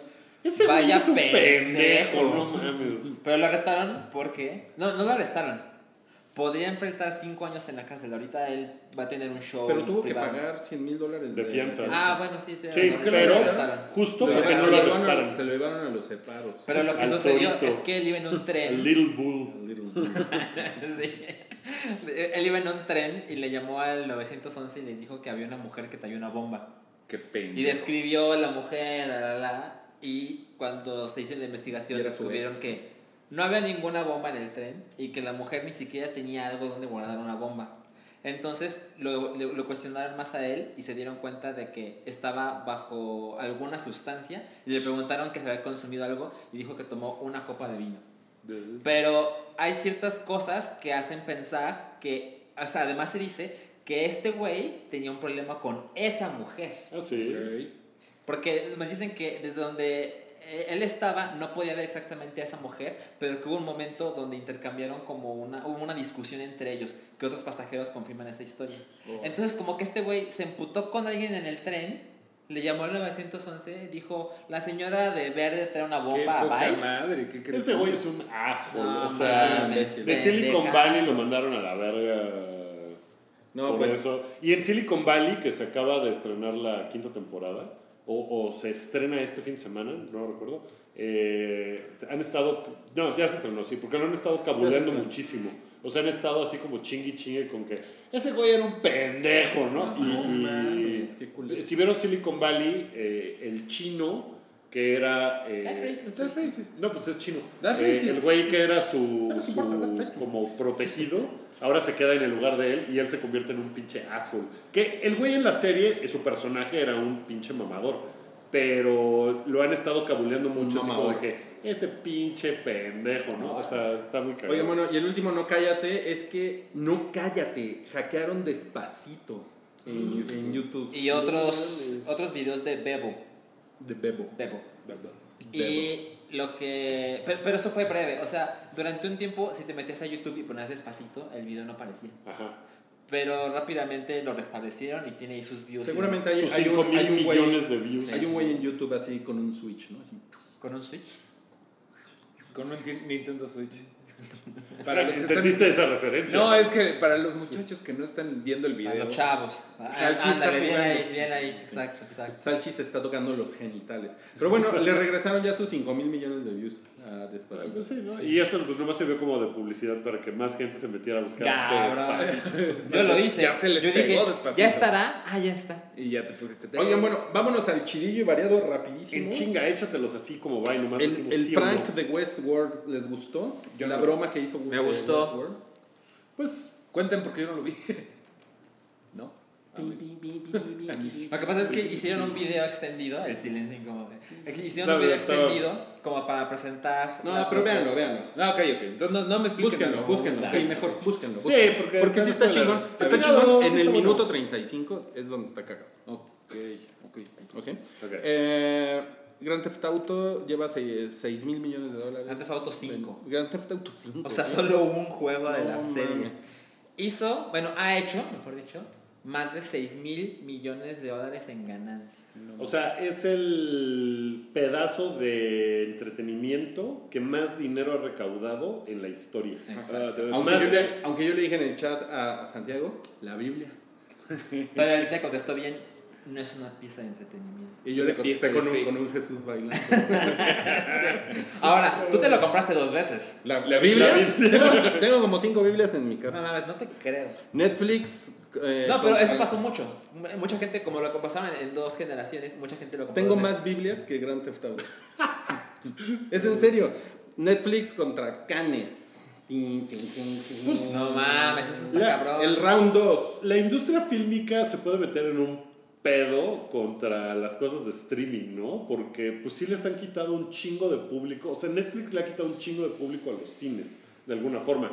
Lleva, Claro. lleva un par de años en que la audiencia del cine ha bajado. Pero a ver, Wookie, pero a ver, Wookie. No, no lo veas nada más como el cerdo capitalista que eres. Piénsalo también por el lado, por el, por el lado eh, artístico. Porque, por ejemplo, el, el problema de los organizadores del Festival de Cannes es que cómo van a permitir en el festival una película que no se distribuyó en el cine.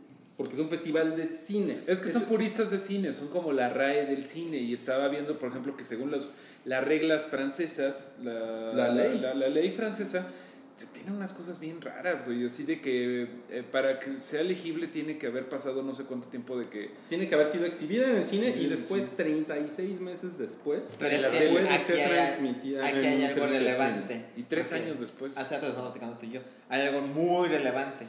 En el año pasado, en el Festival de Cannes, donde Pedro Almodóvar fue el presidente del jurado, Sí. estaban proyectando por primera vez en competencia películas de Netflix, incluyendo Okja y The Meyerowitz Stories.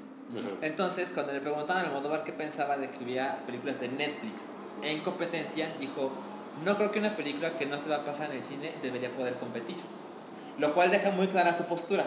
Y para este año, por primera vez, con una ley que hicieron hace meses, declararon que para competir en Cannes tienes que proyectar la película en los cines franceses y hasta tre- y mínimo 36 meses después la puedes pasar en la tele o ¿Qué- plataformas. qué Pero Es esa como no es una regla de. Cannes, esa es una regla de, de, Del la industria. O sea, eh, los. Oscars no puede una película aspirar al Oscar si no se exhibe en un cine. Exacto. Pero mi, mi y eso pregunta hicieron es... para eh, ¿cómo se llama la de Idris Elba? eh, Eh, Beast sí. of No Beast of Nation. No Nation. Eh, exacto. El, el, el asunto es, Netflix está haciendo películas en formato de cine. Ajá. No está haciendo eh, en un estudio un sitcom, ¿no? Está haciendo una película que de, de que ellos quisieran exhibirla en el cine, podrían exhibirla en el cine. Sí. Si tú escribes un libro y nada más sale en formato digital, ¿ya no es un libro? ¿No es una novela? ¿No califica como tal? Para mucha gente, no. Para mucha gente eso es una cosa amateur, culera, ¿no? O sea, si Thomas Pynchon dice, mi siguiente libro va a salir nada más digital, ya es una mamada, no sirve, no... O sea, se me hace que es una sí, cosa muy es que eso purista. pasa- Sí, pero, pero, o sea, yo creo que mucha gente purista está en el poder de todas Sí, esas cosas. porque han Porque, por ejemplo, viejitos si todos no- los de... Ahorita ahí. que tocaste lo de los libros, si tú no eres un escritor que está así con cuatro vergas metidas en la boca y en todos los cócteles y mamando huevos en todas las editoriales y, y no estás ahí, entonces no, güey, pues ese güey, ese güey no publica en Alfaguara, en Planeta, en Random House, la chingada. Eso pasa, es, es esto Te veo muy apasionado en el tema. Oh, pues, puta, sé muchas cosas de eso. Pero eso mismo pasa aquí. O sea, eso es un poco como tomar esa postura de. Es- es de justo ni, eso. ni madres, güey. O sea, si Netflix quiere, ¿no? Que las ponga en el cine y después hablamos, ¿no? Entonces, o sea, por eso ya en, en serio, eh, no era en serio lo de cerdo capitalista, pero. O sea, yo sí, yo sí, yo sí que es creo. por eso. O sea, que es una cosa como de, esta madre le está dando en la torre a mi industria porque está Claro. los exhibidores, tal. No, te chingas. Pero no. no es una cosa como del arte y tal. Es porque- un movimiento para bloquearlos por ese lado, estoy de acuerdo, pero yo también el lado romántico no lo puedo dejar de ver. También creo que está, Claro. está pinche que no salgan en el cine. Por ejemplo, la película de Cuarón, que Netflix compró los derechos de distribución, no va a salir en el festival, ya es un hecho, ya no está en la lista. Ajá. Porque hoy, 12 de abril, el festival publicó la lista de películas en competencia y solo en proyección. Y no la vamos a poder ver en el cine. Pero Así también es. hubo un momento en el que las distribuidoras de cine, las cadenas de cine, o sea, AMC y esas cosas, dijeron, yo no voy a poner películas de Netflix. Porque entonces me Sí. voy a meter en un pedo con Sony, Paramount, Sí, sí. eh, Disney, Warner. Entonces, también bloquearon a Netflix por ese lado. O sea, no es una cosa como de que Netflix diga, no ni madres, porque lo de Waste of No Nation le estrenaron en cines. O sea, si su regla es, tiene que estar en un cine, ah, pues ahí está una copia en el cine Tonalá, ¿no? A la chingada. O sea, pues ahí está en el cine ya. Eso no es un cine. Pues a lo mejor sí califica como cine. El, el, el asunto Ah, es que sí es- califica. Está culero. Pero califica. O sea, el asunto es, es que una es... pantalla y hay asientos. Esa chingadera no es no, claro que lo es. Es como decir que lo que hace es un Netflix lugar para ir a tomar cerveza. O sea, si es cine, o sea, yo prefiero ir al cine a ver películas. Sí. 100%. Pero lo que hace Netflix son películas. Haz- O es sea, cine. Sí, Transformers The Night Moon King Night. La mamada. O sea, esa película califica más que cualquier película que ha hecho Netflix porque ha salido en el cine. Ahí es donde el lado romántico Sí, de no el cine es donde digo, No, no, yo pues sé. eso se va a la verga. Cansada de besar sapos es una película. Sí, Con, claro. con, eh, con mayúsculas y Annihilation es una pinche chingadera. Así es. Yo sé, yo sé, Bueno, yo sé, pero sí, o no, sea, no es- tienen, tienen que estar de acuerdo en que son dos experiencias distintas. Ahorita ustedes que hablaban de A Quiet Place, ¿qué, qué tipo de experiencia sería A Quiet Place?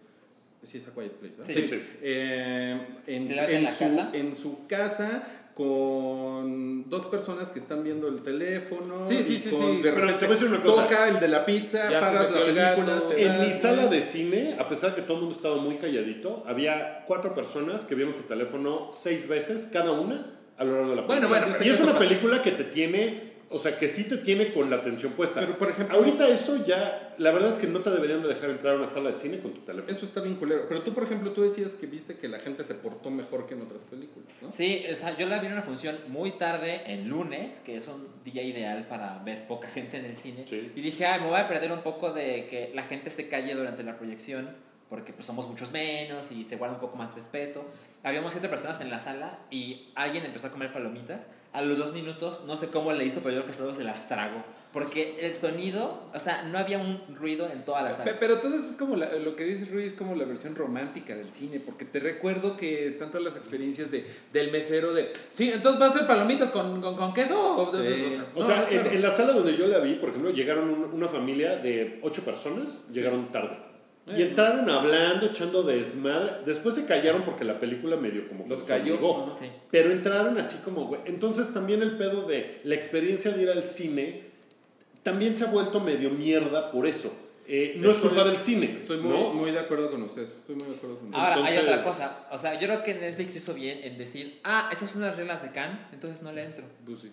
Porque básicamente lo que estás diciendo es, no, es que yo soy Netflix, yo soy una plataforma diferente, pero quiero pertenecer a estar en Cannes y que mi película sea la palma de oro y que me gane a Si mirada. esa validación un poco Netflix. Es una cosa nueva que necesita la aprobación de las cosas viejas. Pero pueden vivir sin eso. Pueden Claro, vivir sin o eso. sea, Netflix es más grande que el Festival de Cannes, ¿no? Y, no sea, creo que haya gente que Netflix vaya no a necesita que la película, necesita la validación, pero no necesita la audiencia que le daría estar en el Festival de O sea, Cannes. que, que- digo, además de alguien que le gusta mucho el cine turco, pero nadie va a decir, ah, tiene muchas películas de Cannes, lo voy a contratar. No, es, ah, aquí está Paw Patrol para ponérselo a mi sobrinito. Ah, y por cierto, hay algunas cosas buenas. Bueno, y también creo que el Festival de Cannes no necesita Netflix. O sea, también, no, También, creo acuerdo, que tienen todo el derecho de decir, pues tú no entras, ¿no? O sea, Sí, digo, pero- pensando, el año pasado metieron Nokia. La neta no es una película que, que tienes que ver, güey. No es como para Cannes. Una película. Bueno, Pero a mira, mucha gente le gustó un chingo. Ahora, la próxima película de Scorsese es con,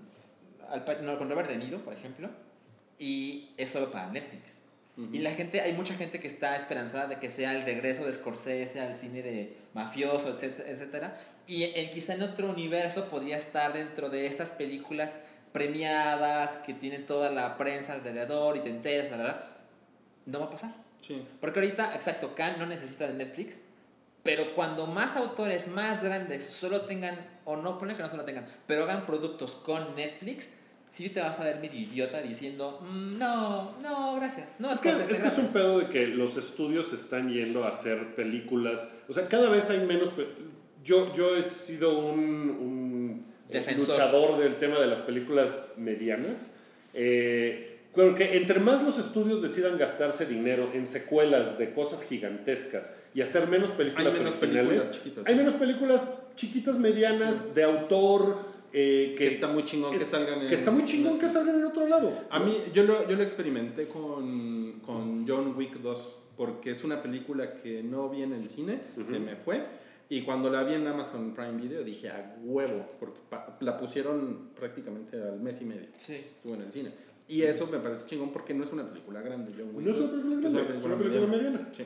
¿no? Y, y son pocos los. O sea, Wes Anderson puede ir a hacer sus mamadas. Pero mira, sea. película gigante. Infinity War rebasó en su preventa. A, Sí. la, a la preventa de las siete películas previas del Juntas. MCU. Combinó. Está muy Está cabrón. muy cabrón porque eso incluye Civil War, que hizo un pinche. O sea, pon tú que Doctor Strange y.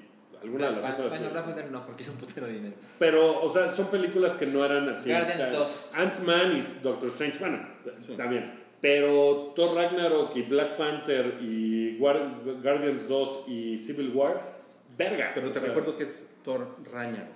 ña- ñaña no. Güey, que Black Panther, por cierto, ya es la película más Ya lo dijimos. taquillera ever. Ya lo dije. Ya lo dijimos. ¿Ahorita? ¿En ese momento? en el- Hasta que eres, pasada. no. No, la más ever. Me En dijeron. Estados Unidos. No, Estados Unidos. ¿Lo dijeron hoy? No, lo dijimos la semana Ahí pasada. está. entonces, Me tiene que recordar, cabrón. ya. Bueno, sigue. Bueno, a mí ya me- esa nota me llamó la atención porque dije, ay, pues ¿cuándo pusieron tantos cines, no? Porque esas películas hacen un putero de dinero en su primer fin de semana. No, y, es- y esta que lo que se ha tenido- junten las siete Bueno, sí. y aún así está haciendo más dinero Infinity War. Eh, Vamos a ver si. ¿Creen que podría rebasar a Avatar? Híjole, yo creo que sí. ¿Sí? Yo creo que no, porque Avatar fue una cosa que, que fue lo mismo que le pasó a Titanic. Titanic no debutó en primer lugar. O sea, Titanic empezó a irse para arriba, para arriba, para arriba, para arriba. Titanic- Esta no creo. Esta tiene mucha demanda upfront, que después se va... O sea, el segundo fin de semana se- pues, necesitas ser fan de esta para Sí, verla. o sea, no es no una cosa tanto que- lo casual. No, o sea, No, yo creo que es como cuando el mundial, que hay mucha gente que no lo ve, pero ve la final.